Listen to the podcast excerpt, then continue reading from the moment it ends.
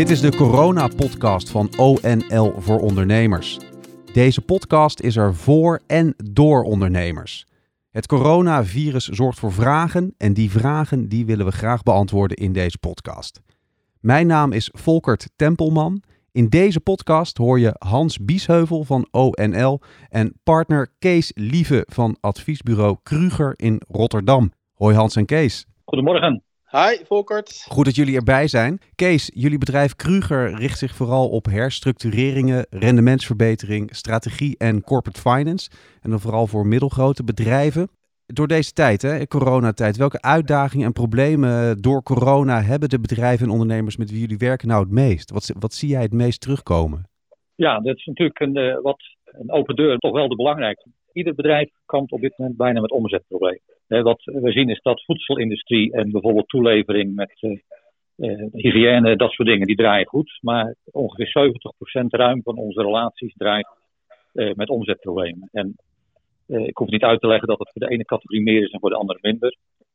De kunst vinden wij voor onze relaties en überhaupt voor ondernemers in het algemeen dat ze echt snel tempo maken met dingen aanpassen aan een toch een andere toekomst. Je kunt er rekening mee houden dat omzet dit jaar onder druk blijft, afhankelijk van de sector meer of minder of langer. Maar dat het volgend jaar ook nog doorzet. Dus de, het is absoluut noodzakelijk dat ieder ondernemer nu de hand aan de ploeg slaat en in een hoog tempo zijn bedrijf hervormt naar een ander omzetniveau. Tenzij ze in sectoren zitten die gewoon doordraaien. Hoe kan jij ze daarbij helpen vanuit Kruger? Ja, wat wij doen is met, uh, uiteraard met de mensen uit de bedrijven kijken van waar sta je nou eigenlijk echt? Hè? Wat is objectief de foto van waar we staan en wat is potentieel de film die het kan worden? En welk scenario met welke maatregelen kun je verwachten? Nou, daar komt een aangepaste prognose uit, er komt een aangepaste personeelsbezetting uit, veelal. Uh, daar komen wat een heleboel andere maatregelen uit die intern genomen kunnen worden. En de vervolgstap is om met alle stakeholders, en stakeholders moet je dan vertalen in financiers, banken, factor, leasemaatschappijen, kredietverzekeraars de, en andere belangrijke crediteuren of financiers, eh, belastingdienst niet te vergeten, eh, om daar te kijken van hoe kom je nu zo goed mogelijk en zo adequaat mogelijk door de periode heen eh, die ons voorstaat. Ja, Kees, dat, dat herken ik wat je zegt. Maar ja, herstructureren. maar ja, dan hebben we al die regelingen, zoals de NOW-regeling. En die, staan die dat dan niet in de weg, zeg maar, op dit moment, om, om echt te gaan herstructureren?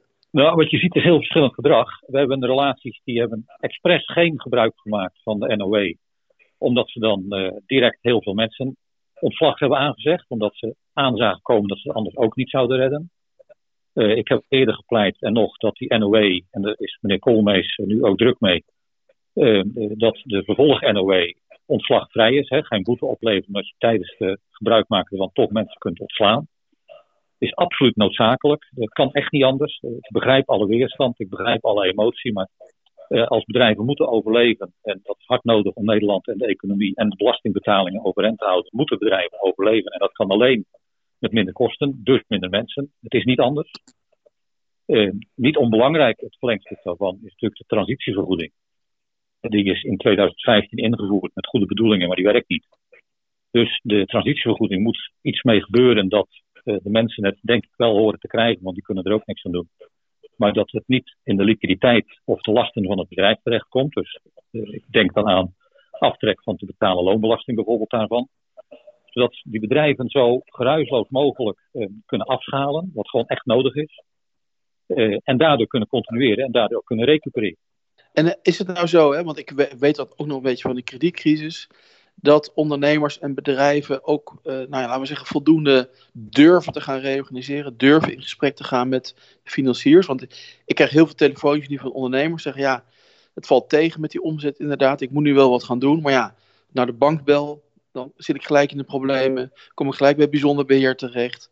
En daar hebben velen nog slechte herinneringen aan uh, vanuit de kredietcrisis. Dus ja, wat moet je dan als ondernemer als je, als je die angst hebt hè, om, die, om de bank bij te gaan bellen? Nou ja, kijk, dus, wij zijn een beetje bevoorrecht, want we hebben natuurlijk veel contacten met die banken. Dus we weten hoe ze werken en hoe ze denken.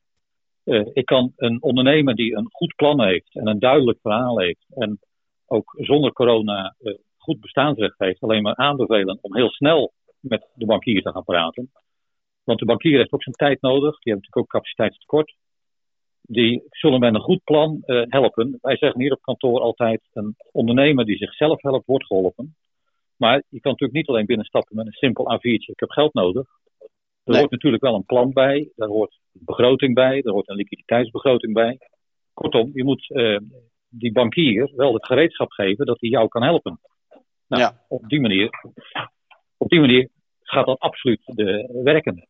Maar is die angst voor dat bijzonder is dat dan onterecht? Of zeg je, nou ja, eh, we hebben wel in de kredietcrisis gezien dat de dingen te verbeteren vallen. Hoe, hoe kijk je daar tegenaan? Nou, kijk, bijzonder beheer is natuurlijk in de loop van eh, de veelheid van jaren eh, in, enorm in positieve zin veranderd. De bijzonder beheer heeft vaak volkomen onterecht nog het eh, negatieve imago van negatieve benadering van de klant. Dat is in het algemeen, tenzij dat de klant het zelf vaak verdient, absoluut niet meer waar. De bijzonder beheermensen waar wij dagelijks mee werken, die zijn in basis allemaal bereid en van plan en van houding om de klanten te helpen. Maar nogmaals, dan moet de klant ook zichzelf helpen. Ja, dat snap ik. Eh, nog een andere vraag. Hè. Je noemde net al ook factormaatschappijen, leasemaatschappijen, zeg maar even de non-bankaire financiers.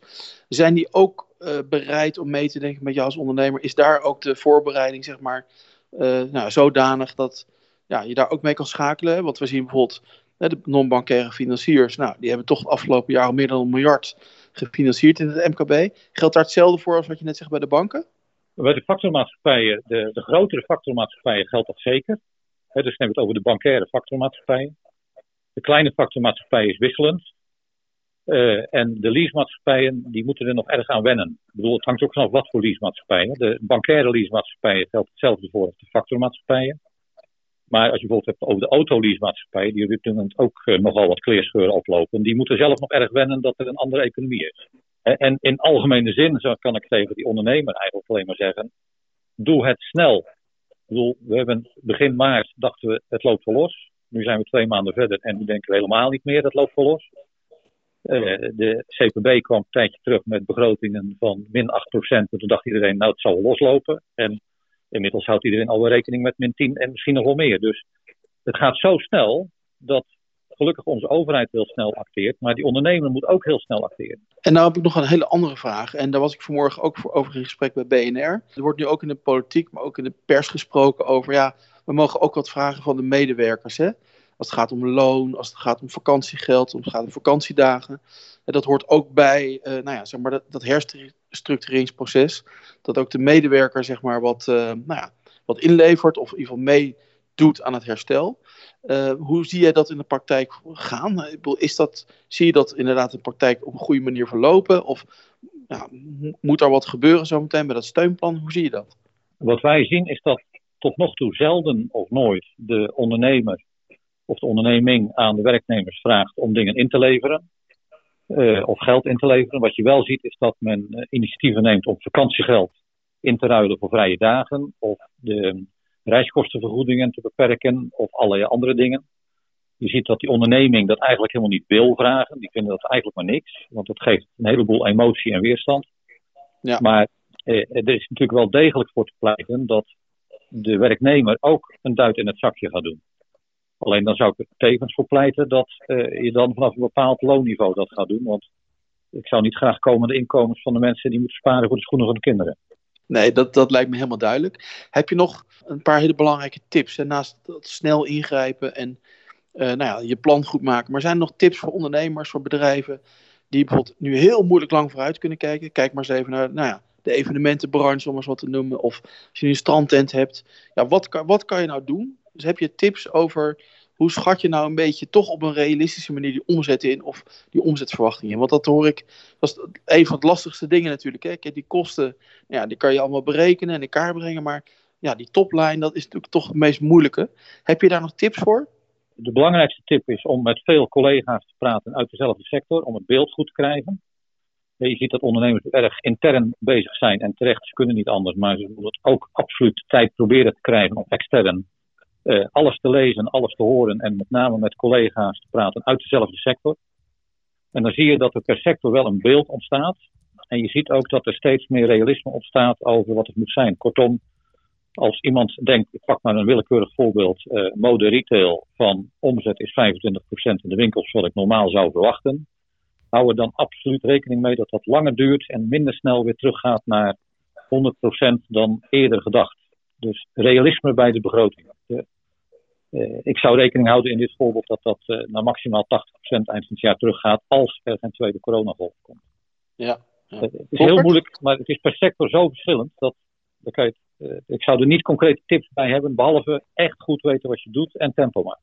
Kees, we lopen tegen het einde van de, de podcast. Uh, maar ik ben nog wel benieuwd, wat zijn eigenlijk de kansen? Wat is de positieve kijk op de zaak voor de ondernemers, wat jou betreft? Nou ja, de, kijk, het oude spreekwoord is: de ene is een dood, is de ander is een brood. Er gaan absoluut gaan er een uh, groot aantal bedrijven stoppen, uh, geliquideerd worden of failleren. Dat, dat is onontkoombaar.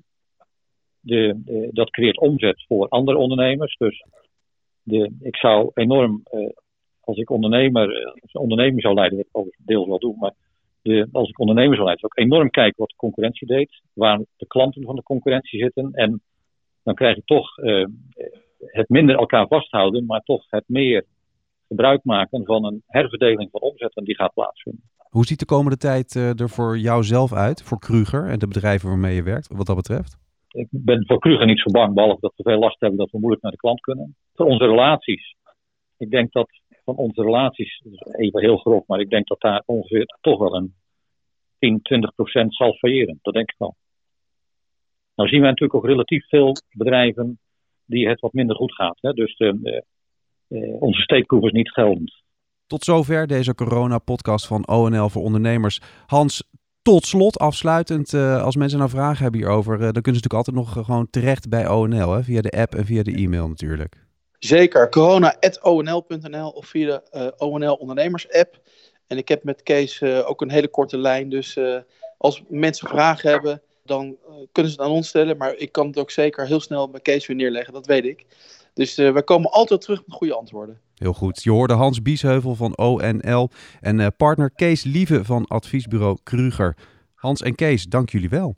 Graag gedaan. Graag gedaan, Volkert. Bedankt voor het luisteren. Heb je vragen, opmerkingen en tips? Laat het ons weten. Onder andere via corona.onl.nl, via de gratis ONL-app en op onl.nl slash coronavirus kan je ons bereiken. Want de ONL-podcast is er voor en door ondernemers net als jij. Tot de volgende keer.